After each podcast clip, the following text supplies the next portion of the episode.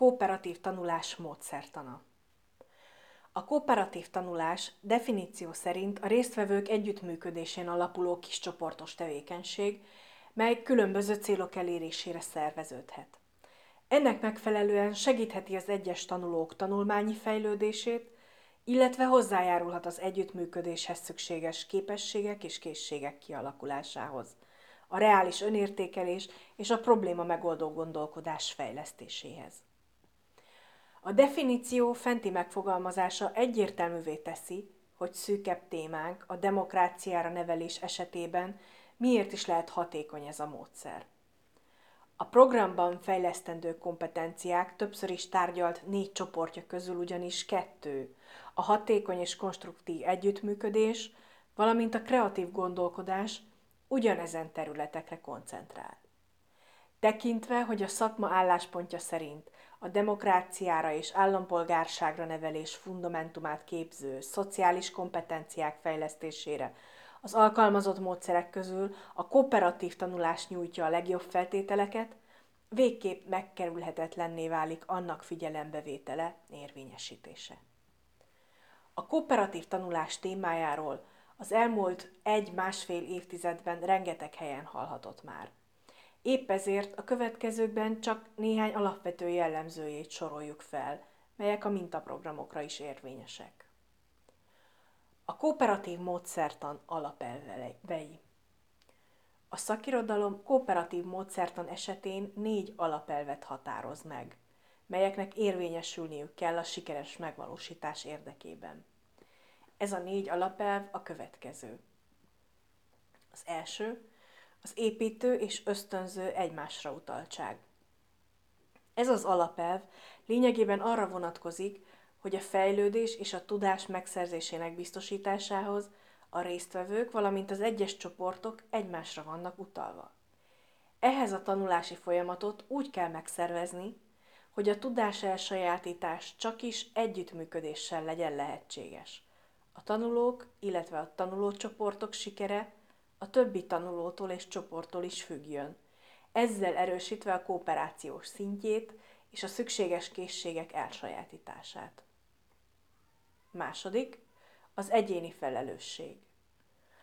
A kooperatív tanulás szervezésben meghatározóak az egyéni tanulói igények és szükségletek. Ezek kielégítésére azonban a közös tanulás eszközeit használja. Így a már megfogalmazott egymásra utaltságból adódóan a tanuló nem csak a saját fejlődéséért felel, hanem a csoportban betöltött szerepe és a kiosztott feladatainak köszönhetően a társak előrehaladására is komoly ráhatása van. A megfogalmazott csoportcélok tehát minden résztvevő odafigyelő és a tőle elvárható legpontosabb munkájával valósítható meg. Ez az oda-vissza utaltság fokozza a felelősségérzetet, felelősségtudatot, és egyben pozitív hatással van a saját tanulási teljesítményre is. Harmadik, az egyenlő részvétel elve. A módszer egyik alapvető célja, hogy minél erősebben érvényesüljön a tudáshoz való hozzáférés demokratikus alapjoga. Ez pedig újabb komoly elvárásokat fogalmaz meg a tanulás szervezés folyamataival kapcsolatban.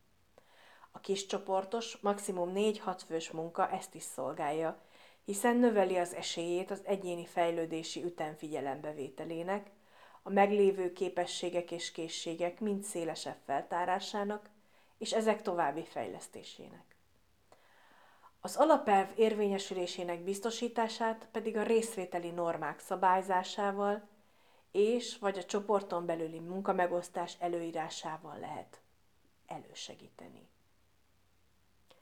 Negyedik, egyidejű és mindenkire kiterjesztő párhuzamos interakció.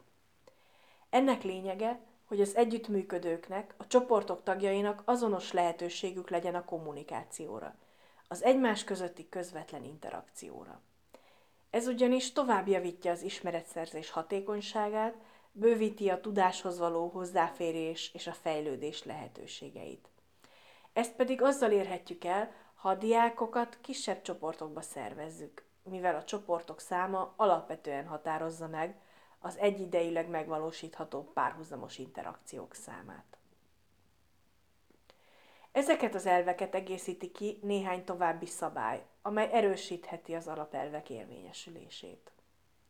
Így például a tanulási tér megfelelő berendezése, ami segít az interakciók megvalósításában, valamint a szükséges információk mind egyszerűbb megszerzésében. A magasabb alapzaj elfogadása, illetve annak kezelése, példaként a figyelem megteremtéséhez használatos jelekkel, végül pedig a csoportok működésének szabályozása, melyeket közösen is megfogalmazott szabályok alapozhatnak meg. A kooperatív tanulás jellemzői.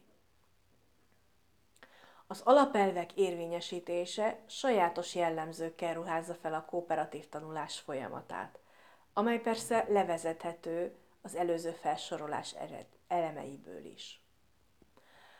Alapvetően változik meg a pedagógus szerepe, az egyirányú kommunikáció helyett interakció zajlik a tanár és a tanuló között, a pedagógus pedig alapvetően megfigyelő, segítő szerepet tölt be. Az egymásra utaltság és az egyéni felelősség alapelveiből kiindulva a tanulók között intenzív kapcsolat jön létre, melynek részeként egymást ellenőrző, megerősítő és támogató együttműködés alakul ki. A diákok részt vesznek a feladatok tervezésében, saját maguk osztják el és koordinálják a csoporttagok munkáját, és irányítják a csoportok egymás közötti interakcióját.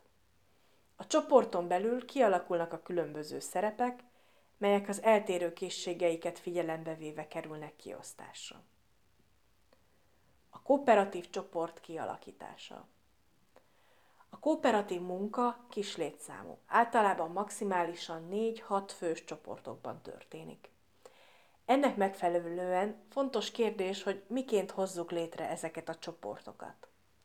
Talán az az alapelvekből is kikövetkeztethető, hogy a módszertan heterogén csoportokban különböző képességű, szociális helyzetű, különböző nemű, eltérő kulturális hovatartozású résztvevők között működik igazán jól, hiszen az eltérések erősítik a csoport hatékonyságát. Ez érvényes akkor is, ha a csoportban megjelenő sokszínű ismeretekre, készségekre, képességekre, valamint az eltérő megközelítés módokra és szempontokra gondolunk. De akkor is, ha a csoport egymást fejlesztő funkcióját vesszük figyelembe. Példa néhány csoportszervező elvre. Véletlenszerűen összeállított csoportok. Gyors és egyszerű módszer, amely arra az elvre alapul, hogy az így létrejövő csoportok tagjai bárkivel képesek együttműködni, nem befolyásolja őket a társak személye. Irányított csoportalkotás. Ez a főként az együttműködés képességeivel még nem felvértezett tanulóknál lehet különösen hatékony, hiszen figyelembe veszi a tanulók aktuális képességeit és készségeit, és az adott feladatnak megfelelően formálja azokat, annak érdekében, hogy mindegyik a lehető leghatékonyabban tudjon működni.